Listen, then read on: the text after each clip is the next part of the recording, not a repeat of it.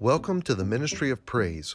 We exist to help Christians become better worshipers and disciple makers of Jesus.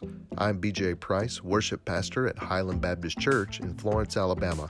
Each week we focus on a passage of Scripture to better equip us as believers to express our faith in genuine, God honoring, Christ exalting worship.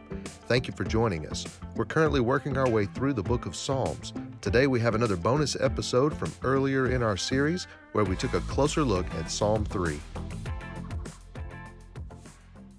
Even though we're not rehearsing this week, I wanted to go ahead and, and, continue our Psalms series. So if you want to stick with me for a couple of minutes right here, I'm going to share with you four responses that I see in Psalm 3. And this is a really special psalm. This is one that has inspired lots of music, but in, in recent years, the song Thou, O Lord, that's the one that comes out of Psalm 3. So I want to read this and share these with you uh, that you can use this week as you respond to the Lord in his word. The Bible says in Psalm 3, now this is a psalm of David when he fled from Absalom, his son. Psalm 3 is a prayer of dependence and trust in God when we are surrounded by enemies and we experience the dread of personal betrayal and abandonment. And God is our God. He is our help. He is our shield. He is our rescuer. He is our defender. This is what the Bible says Psalm 3, verse 1. O Lord, how many are my foes? Many are rising against me. Many are saying of my soul, There is no salvation for him in God.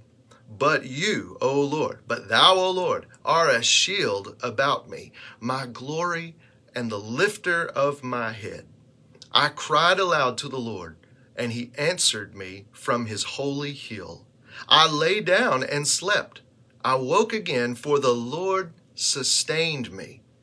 I will not be afraid of many thousands of people who have set themselves against me all around. Arise, O Lord, save me, O my God, for you strike all my enemies on the cheek. You break the teeth of the wicked.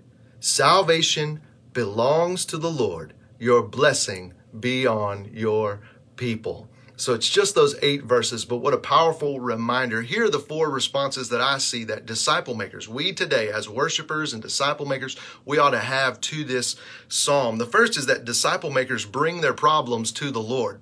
You know, it might seem obvious, but right there in the very beginning, he says, Oh Lord, how many are my foes? Many are rising against me. Many are saying of my soul, there is no salvation for him in God. And that's exactly right. We need to bring our problems to the Lord. Secondly, disciple makers not only bring their problems to the Lord, but we recognize God is our defender. God is our defender. When you look in verse 3 and 4, that's where he says, Thou, O Lord, are a shield about me. You are my glory. You are the lifter of my head. I cried aloud to the Lord, and he answered me. He is our defender, he is our helper.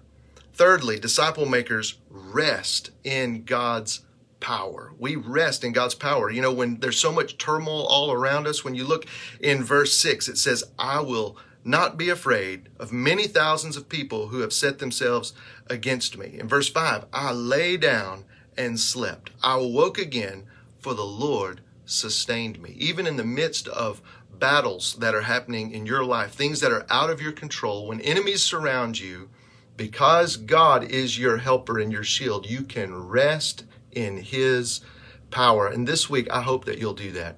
I hope that you'll rest in Him. You'll trust in Him. You'll be able to sleep, and your sleep will be uh, unexplainable to the world. They look at your situation and think, well, you're going to lose all the sleep. You know what? We trust in God. We're not going to lose sleep. We're going to go to sleep.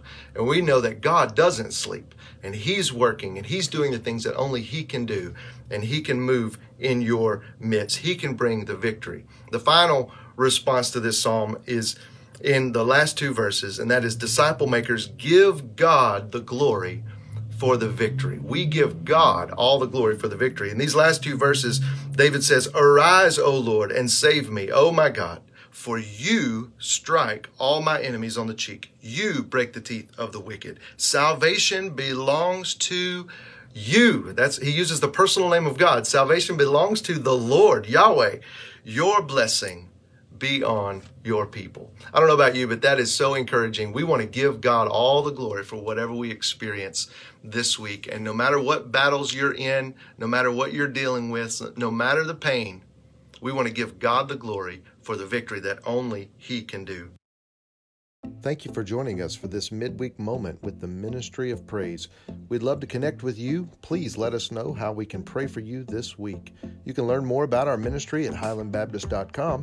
Also, if you live near the Shoals in northwest Alabama, we invite you to worship with us on Sunday mornings at 10:30 a.m. Hope you have a great week.